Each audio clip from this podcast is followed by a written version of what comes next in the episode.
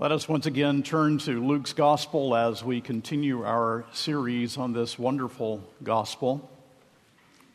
Luke, the seventh chapter, beginning with verse 18.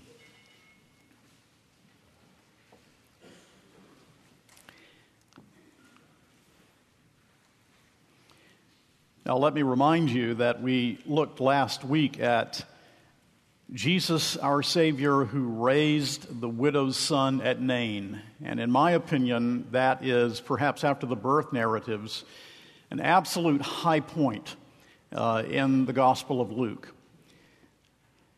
And necessary that we understand that that's happened in order to understand the text that we are about to read. Will you pray with me? And now, Heavenly Father, we ask that because we are sitting under your word, that every one of us would have a desire to hear it and to know Christ in it, to be obedient to what you speak, to have hearts that are changed and transformed by the word. And now may the message that wells up in the minister's heart go forth into the hearts of all who are here, and may it well up in their hearts as well as a message from the living God. Because, Father, we would say and speak those things which expound your scripture and are in accord with your word. May your Spirit bless it.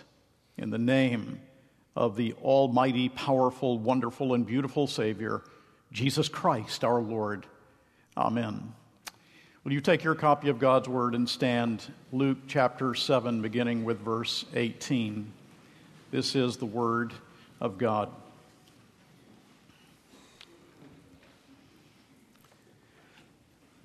The disciples of John reported all these things to him, and John, calling two of his disciples to him, sent them to the Lord, saying, Are you the one who is to come, or shall we look for another? And when the men had come to him, they said, John the Baptist has sent us to you, saying, Are you the one who is to come, or shall we look for another? In that hour he healed many people of diseases and plagues and evil spirits, and on many who were blind he bestowed sight. And he answered them, Go and tell John what you have seen and heard. The blind receive their sight, the lame walk, lepers are cleansed, and the deaf hear, the dead are raised up, the poor have good news preached to them, and blessed is the one who is not offended by me.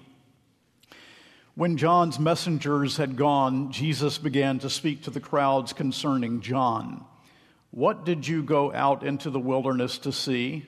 A reed shaken by the wind? What then did you go out to see? A man dressed in soft clothing?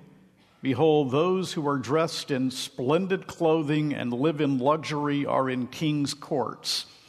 What then did you go out to see? A prophet? Yes, I tell you, and more than a prophet. This is he of whom it is written, Behold, I send my messenger before your face, who will prepare your way before you. I tell you, among those born of women, none is greater than John. Yet the one who is least in the kingdom of God is greater than he. When all the people heard this, and the tax collectors too, they declared God just, having been baptized with the baptism of John. But the Pharisees and the lawyers rejected the purpose of God for themselves, not having been baptized by him. To what then shall I compare the people of this generation? And what are they like? They are like children sitting in the marketplace and calling to one another. We played the flute for you, and you did not dance. We sang a dirge, and you did not weep. For John the Baptist has come eating no bread and drinking no wine, and you say he has a demon. The Son of Man has come eating and drinking, and you say, Look at him, a glutton and a drunkard, a friend of tax collectors and sinners. Yet wisdom is justified by all her children. The word of the Lord. Please be seated.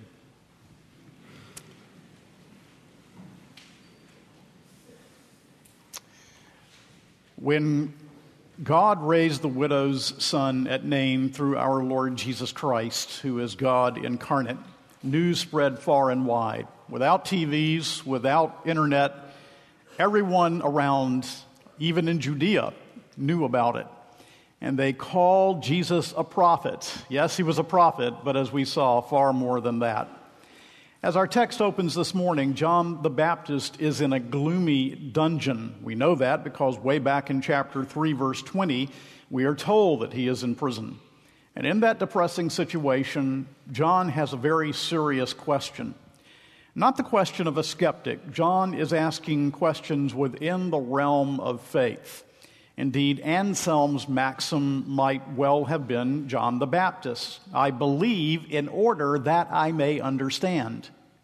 John has heard about the resurrection of the young man at Nain. We are told that in verses 18 and 19. And then he sends disciples to Jesus to ask this question Are you the one who was to come, or should we continue to look for someone else? That is, are you the Messiah, or will there be another after you? Our Lord answers John by directing him to biblical authority, and it is the concept, the theme of the authority of God's Word that binds together the passage that we have read this morning.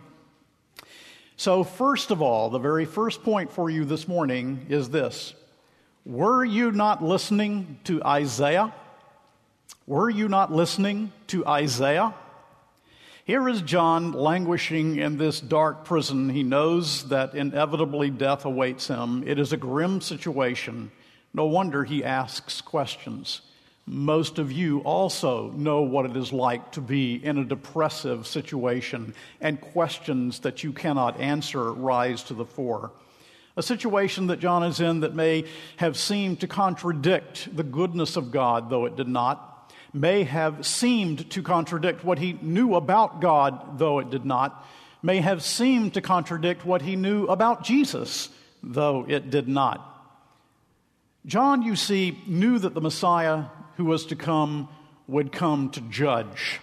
In chapter 3 of Luke's Gospel, just to give an example, in chapter 3, verse 7, when John is preaching, he preached, You brood of vipers, who warned you to flee from the wrath to come. And in verse 9, even now the axe is laid to the root of the trees. Every tree, therefore, that does not bring forth good fruit is cut down and thrown into the fire. And there are other passages to which we could look. John knew that he was the forerunner of the one who would bring judgment, but he doesn't see judgment come. The Roman Empire is still very fast in its hold on Judea and on Israel. John, in other words, didn't have the whole picture. He couldn't see everything. He didn't know the ultimate purpose and plan of God. And so he could not see how behind a frowning providence, God was hiding a smiling face. And who of us cannot identify with that? That behind a frowning providence, God hides his smiling face, but indeed hides it. He smiles at us. We know that through Jesus Christ our Lord, but sometimes in circumstances we can't see it. And I think that's where John the Baptist is as we come to this text this morning. Well, the answer that Jesus gives to John's disciples is a very interesting answer. Uh, look at verses 21 through 23 again. They ask the question from John, and this is how Jesus answers. In that hour, he healed many people of diseases and plagues and evil spirits, and on many who were blind, he bestowed sight. And he answered them Go and tell John what you have seen and heard. The blind receive their sight, the lame walk, lepers are cleansed, and the deaf hear, the dead are raised up, the poor have good news preached to them, and blessed is the one who is not offended by me. Are you the one who is to come, or shall we expect another? What does Jesus do? He heals the sick. He removes, actually, one of the words is a scourge. He removes painful illnesses. He raises the dead before the eyes of the disciples of John the Baptist. And most importantly, the good news about Jesus is being preached to the poor, and that is his answer to John Go and tell John what you have seen and heard. That's his answer. Now, what kind of an answer is that? Well, I would say it's a very powerful answer. But what is the point of the answer that Jesus sends back to John? Well, the miracles were intended to trigger something within the mind of John, to ring a bell, as we say. Of what should they have reminded John, and of what should these things remind us? Well, they should have reminded John and would have reminded John of the prophet Isaiah, that 8th century BC prophet who prophesied of the coming of Jesus Christ over and over in multiple ways throughout his wonderful book. Isaiah 29 18.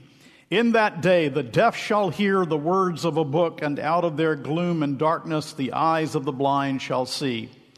Isaiah 35 5 and 6. Then shall the eyes of the blind be opened and the ears of the deaf unstopped. Then shall the lame man leap as an hart, and the tongue of the dumb shall sing. Isaiah 61 1, also referenced in Jesus' first sermon in Luke chapter 4. The Spirit of the Lord God is upon me, because the Lord hath anointed me to preach good news unto the meek. He hath sent me to bind up the brokenhearted, to proclaim liberty to the captives, and the opening of the prison to those who are bound. Isaiah 26 19. Your dead shall live, their bodies shall rise. So, over and over again in Isaiah, he speaks of the coming messianic age and that when the Messiah would come, this indeed is what would take place. The blind receive their sight. People that can't hear, hear again. The dead are raised up. The poor will have the gospel preached to them. And so Jesus is saying, John, the miracles that I do are the answer to your question. Am I the one that was appointed and prophesied to come, or shall there be another? No, no, there will not be another. John, I am the one. I am the one who was prophesied to come. And John, as you observed me, as you observed me through the report of your disciples, were you not listening to Isaiah? Were you not listening, John, to the Word of God? Were you not following the stream of prophecy, especially in the book of Isaiah? John, will you not hear God's Word? And so he adds in verse 23 And blessed is the one who is not offended by me, that is to say, the one who will not stumble over me by having your own ideas of who I am or should be, rather than what the Scriptures teach that I am and who I was, I am who was to come. So, what should you do when you also have questions, and even questions that perhaps trouble you, trouble you very deeply, you can't answer? Well, the first thing you do is to do what John did you go to Jesus. He did that through his disciples. He was in prison, but nonetheless, he went to Jesus, and you can do that directly. Go to Jesus. Secondly, you should be in His Word because that's how He speaks, and the answer that He sends back is the answer of the Word of God as found in the prophecy of Isaiah. And thirdly, when you ask your questions, ask with humility and faith, as John did. Now, young people, let me tell you, the truth has nothing to fear. There is no question that you cannot answer from God's Word. There is no question that we would say, don't ask, because we fear that question. You ask anything you wish, anything you want, anything that troubles you, anything that you long for an answer to. The truth has nothing to fear. But remember this your heart is not neutral when you ask questions. It shows the stance of your heart when you ask or ask in a certain way. And so ask but believe in order to understand. Human autonomy is a dark, dark pit with no answers. Ask within the realm of faith. Now, that's what John is doing. And the answer to him, once again, is John, look to the prophecy of Isaiah. But then Jesus turns to the crowd, and many do not understand John, and they do not understand Jesus. And he says to the crowd, this is your second point, were you not listening to Malachi? Were you not listening to Malachi? John's messengers left. Jesus asked the crowd questions. Someone has called these questions quasi satirical questions, and they certainly are. The question, What is it that you went into the wilderness to see? A reed shaken in the wind? Now, don't you think that John's question about Jesus indicates a fickle, unstable man the crowd or some in the crowd may have been asking? Well, that is not the sort of man that drew you to the River Jordan to be baptized with a baptism of repentance, is the answer to the question. No, no, John the Baptist was solid. I read this recently and couldn't help but think, uh, as an author was pointing out, the connection with John the Baptist. It's about the early Christian minister, early church father, Chrysostom. It says, When the great Chrysostom was arrested by the Roman emperor, the latter sought to make the Greek Christian recant, but without success. So the emperor discussed with his advisors what could be done to the prisoner. Shall I put him in a dungeon? The emperor asked. No, one of his counselors replied, for he will be glad to go. He longs for the quietness wherein he can delight in the mercies of his God. Well, then shall he be executed? said the emperor. No, was the answer, for he will also be glad to die. He declares that in the event of his death, he will be in the presence of his God. What then shall we do? The emperor asked. There's only one thing that will give Chrysostom pain, the counselor said, to cause him to suffer, make him sin. He is afraid of nothing except sin. Now, that's how the Christian should be. That's the way John the Baptist was. He was no reed shaking in the wind. Perhaps they could see reed shaking in the wind. You know, this way and that, easily broken. That's not John the Baptist. Well, then a question is asked But what did you go out to see? A man dressed in soft garments. Well, no, you go to palaces to find men that ingratiate themselves to kings so that they may have posh positions. John did not flatter Herod. John is in prison because he called Herod to repent.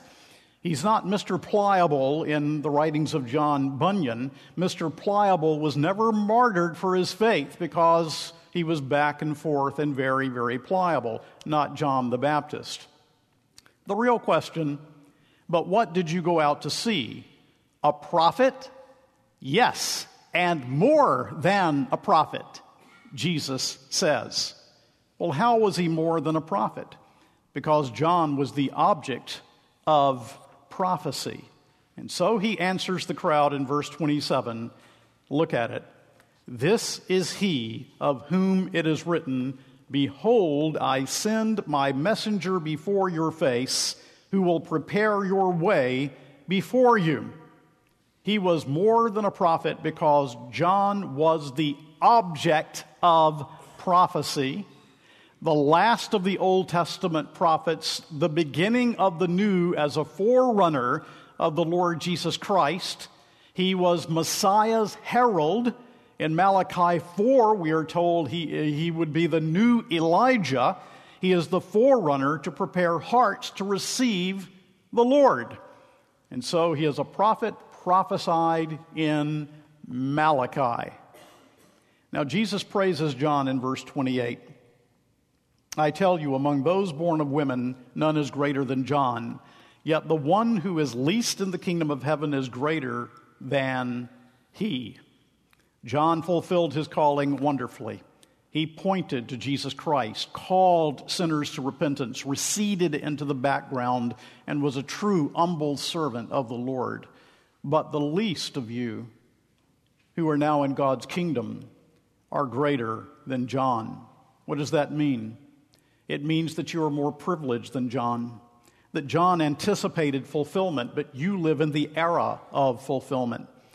That you who trust me, Jesus is saying, will see the fulfillment to which John the Baptist points the cross, the empty tomb, Pentecost, a completed canon that you can hold in your hands this morning that John the Baptist certainly never had. And if you believe John's message, you will follow me, trust me, and enter the kingdom through me. But how did the people respond to John? Verses 29 and 30 answer that question.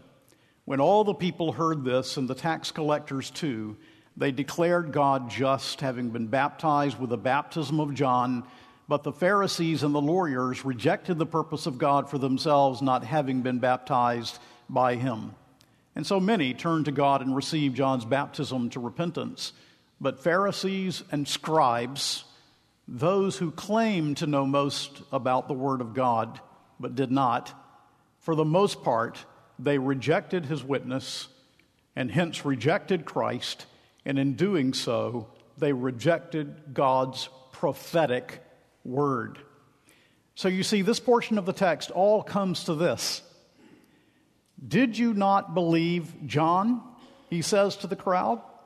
Did you fail to discern the biblical stream of prophecy in his life and in his ministry?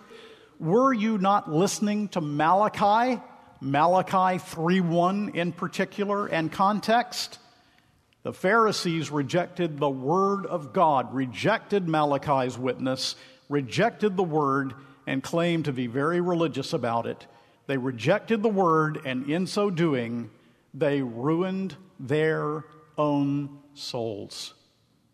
Isn't that what the text says?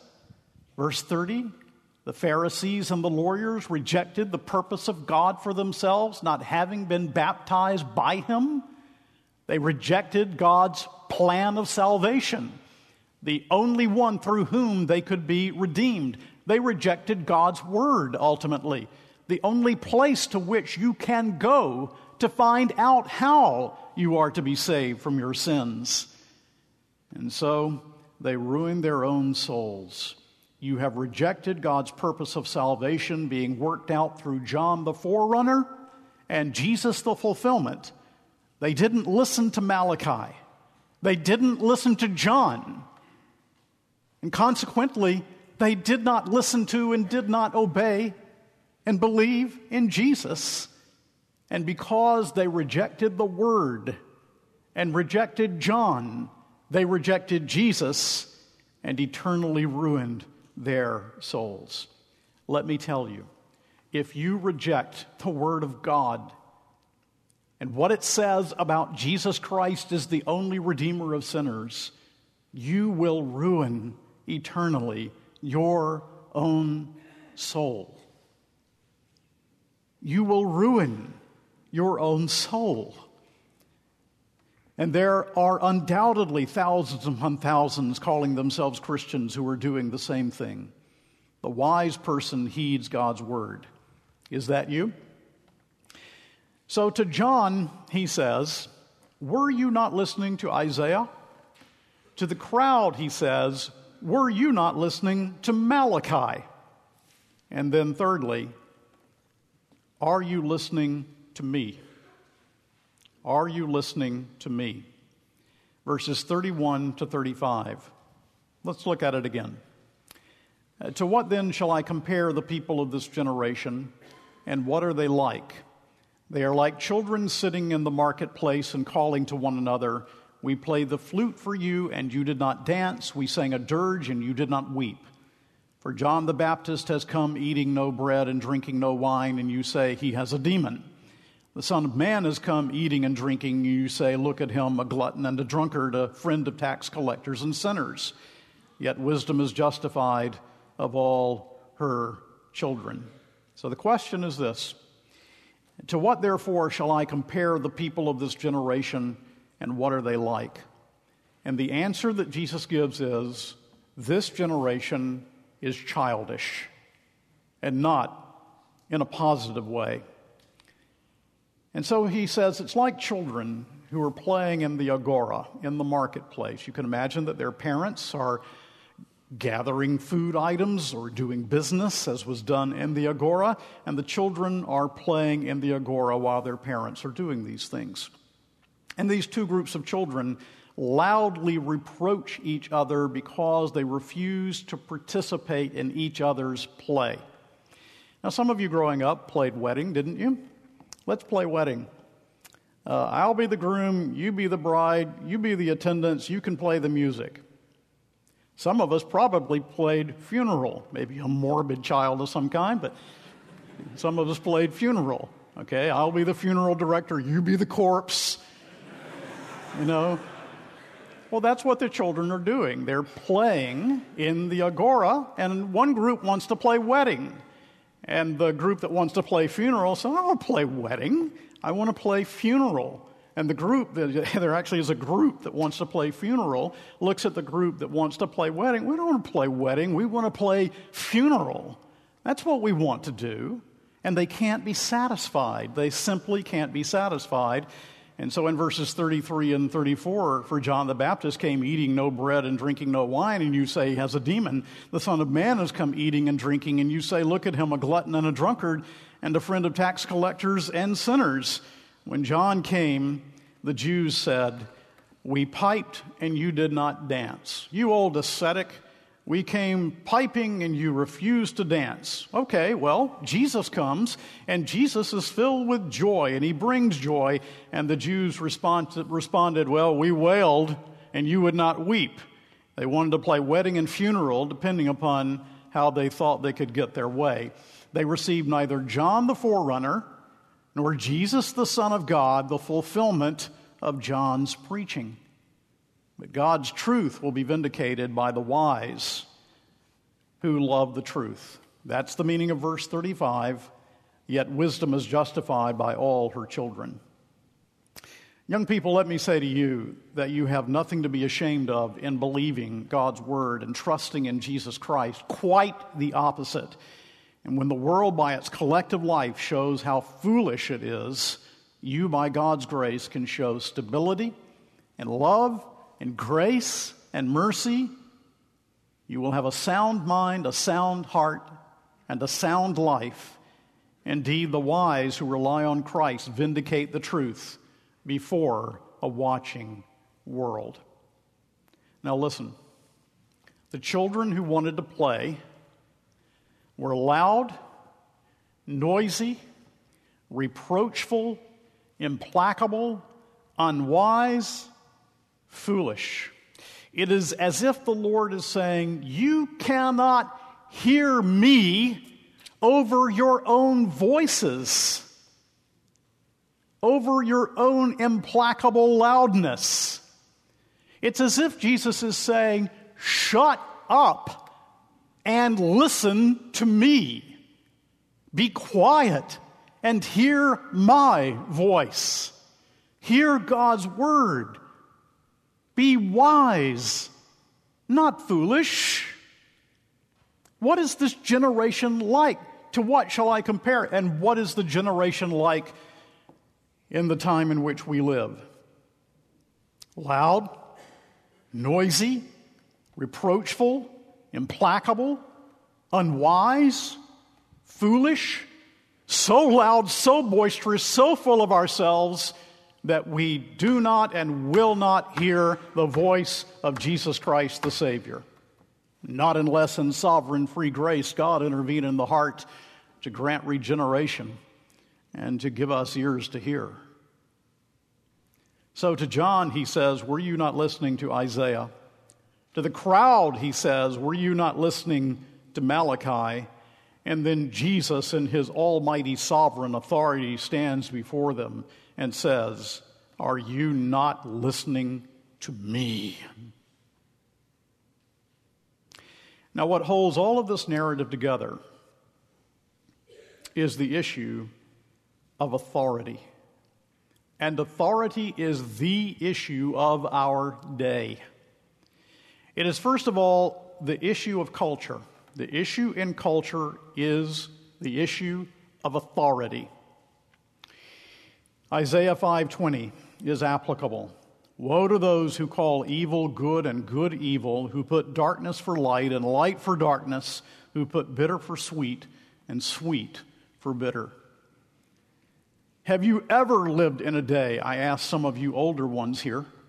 Have you ever lived in a day in which evil is called good and good evil. Darkness is put for light and light for darkness, bitter for sweet and sweet for bitter, more than in our own day. Young people, do you understand that modern uncertainty is an expression of doubt about the possibility of knowing anything?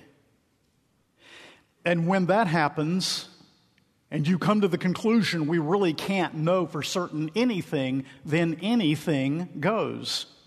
And when anything goes, society is a mess, and so will your life be if you buy into that false philosophy.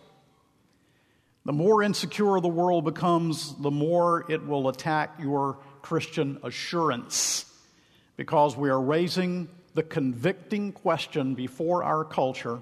And if the church is faithful and consistent, the church will raise, because of what we say and how we live, the church will raise this question to our culture by what standard? By what standard do you do that thing, that thing, make that decision, that decision? By what standard do you do that? An example that's so prevalent today is the example of marriage. Marriage, God says, is a creation ordinance. If you get this out of whack and set aside what God says about how He has ordained creation, then anything goes. And that's what's happened. Marriage is whatever you want it to be. That's the view of the world. That's the view of our culture. So you ask the question by what standard? Where is your authority for that? Well, someone says it's whatever culture wants it to be. All right, so you have culture saying that we can murder babies in the womb. But then culture changes and says, no, we may not murder babies in the womb. By what standard? So if culture changes again and says the majority of us think, our leaders think that murders like this can take place, does that make it right? By what standard?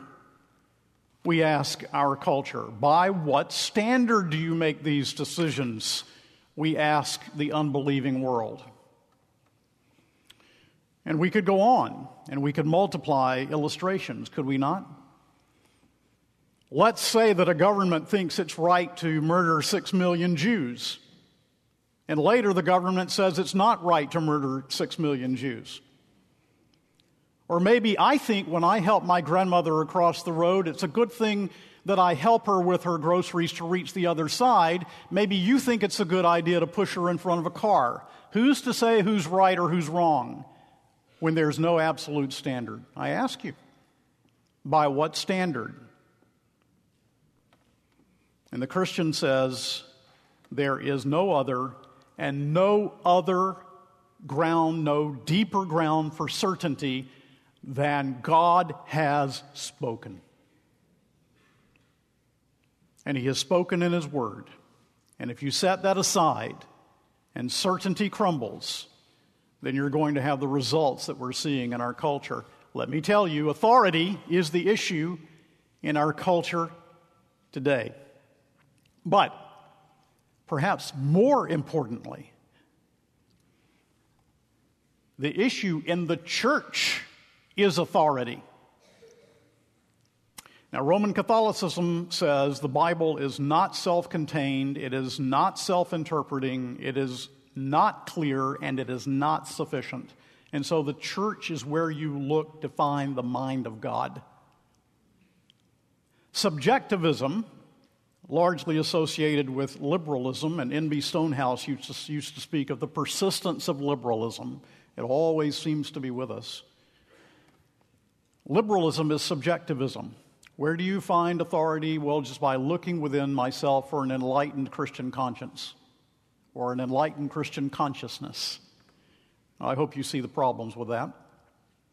Your enlightened Christian consciousness may tell you something my enlightened Christian consciousness doesn't. Where's the authority?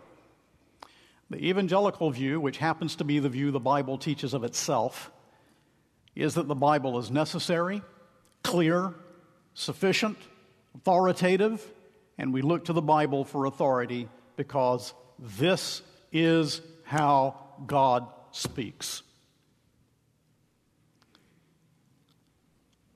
And this is clearly the view of the Bible itself the view of Christ, the view of the apostles. And J.I. Packer was right when he said to deny the normative authority of Scripture over the church is to misconceive the nature of Christianity and, in effect, to deny the lordship of Christ. Why is it at the beginning of our worship service that your minister comes and opens this Bible for us all to see? Because it says we are living, all of us, all of us, under the authority of this word.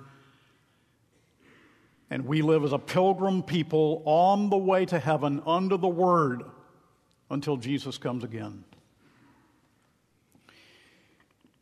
The issue in the church is authority. Young people, I, in my undergraduate work, was a Christian studies major in a very liberal Christian studies department in a major southern university. None of the professors believed in biblical authority, none of them. One of my professors had studied under H. Richard Niebuhr at, at Yale. Another had studied under the death of God theologians at Candler. On and on. These were my professors. And they would tell the students, We do not believe that the Bible is an infallible book. We do not believe in its inerrancy. Okay, I said, bring on your arguments, bring them on.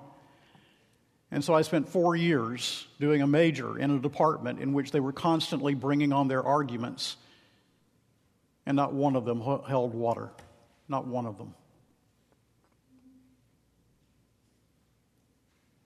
The issue in the church authority. And evangelical students that sat under evangelical pastors sat under those professors and were so undiscerning they couldn't see the difference.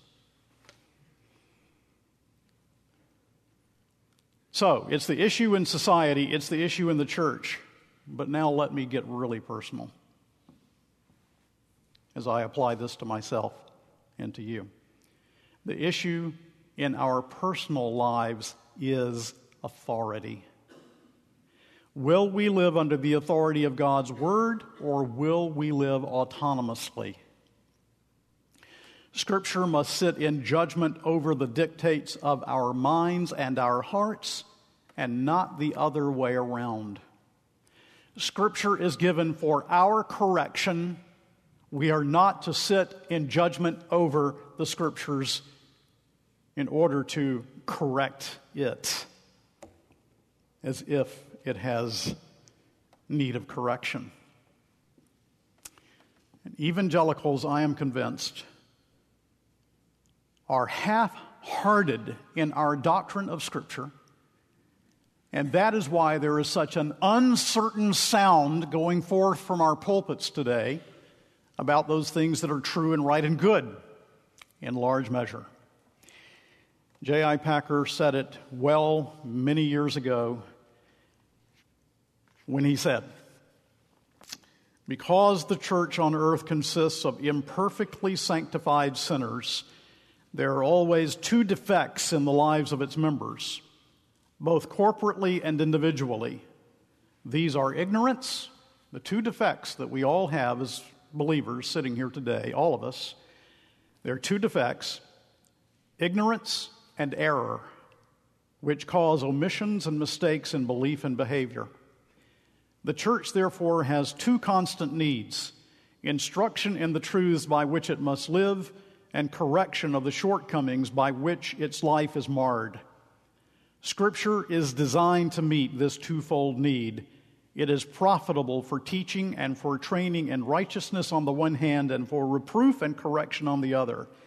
It is the church's responsibility to use Scripture for its intended purpose this it does by the complementary activities of exposition followed by reformation. To accept the authority of Scripture means, in practice, being willing first to believe what it teaches and then to apply its teaching to ourselves for our correction and guidance.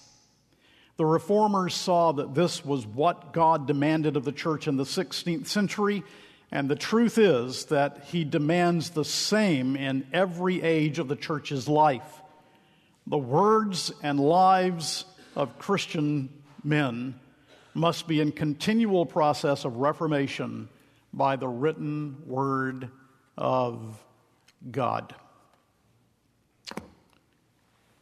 So the issue is authority. Weren't you listening to Isaiah? Weren't you listening to Malachi? Are you not listening to me? And where does he speak? He speaks in his written word, the infallible word.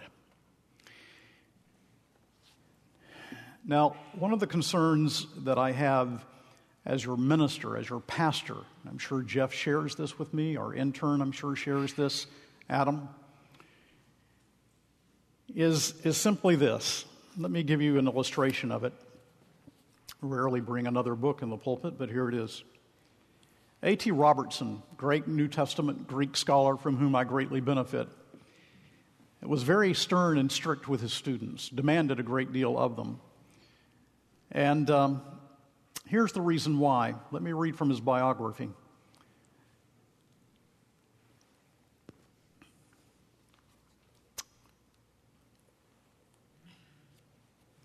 By getting to the right place. Light is thrown on this severe side of Professor Robertson, his teaching method, by the following incident related by one of his fellows. One morning after the class in New Testament, he came back to his office. He walked back and forth in seeming great distress. I made no inquiry. He exclaimed, What on earth can I do that I haven't done to inspire those men to learn this book? What are they thinking about? Why do they not master it? How can they expect to preach the book unless they know it? That goes to the roots of his teaching and inexpressible desire that his students apprehend and be apprehended by the gospel of Christ. So, as your minister, I've been a professor in a seminary. I know his desire, but even more potently this morning, as your minister, what must we do to inspire? Some of you are doing well, you really are. You're in the Word day and night. But for some of you, what must we do to inspire you to be in this book? What will it take for some of you to see that you can't live on the basis of your own autonomy? What will it take for so what on earth can I do that I haven't done to inspire you to learn the book? What are they thinking about? Why do they not master it? How can you expect to live the Christian life if you don't know it?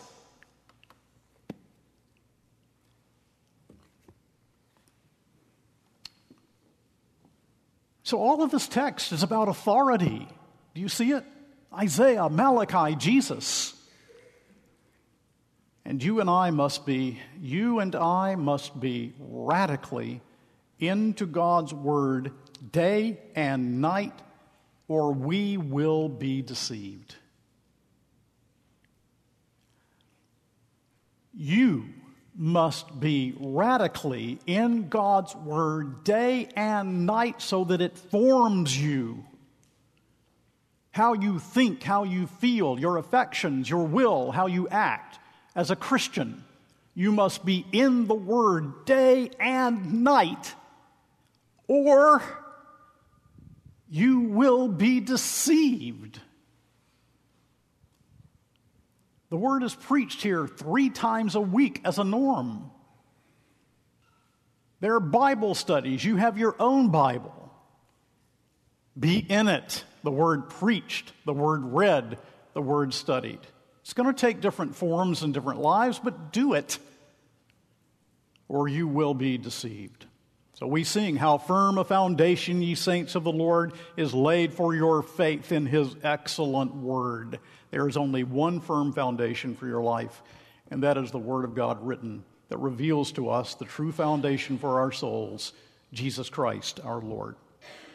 So, again, in the words of Isaiah, all flesh is grass, and all its beauty is like the flower of the field. The grass withers, the flower fades when the breath of the Lord blows on it. Surely the people are grass. The grass withers, the flower fades, but the word of our God will stand forever. And God's people said, Amen.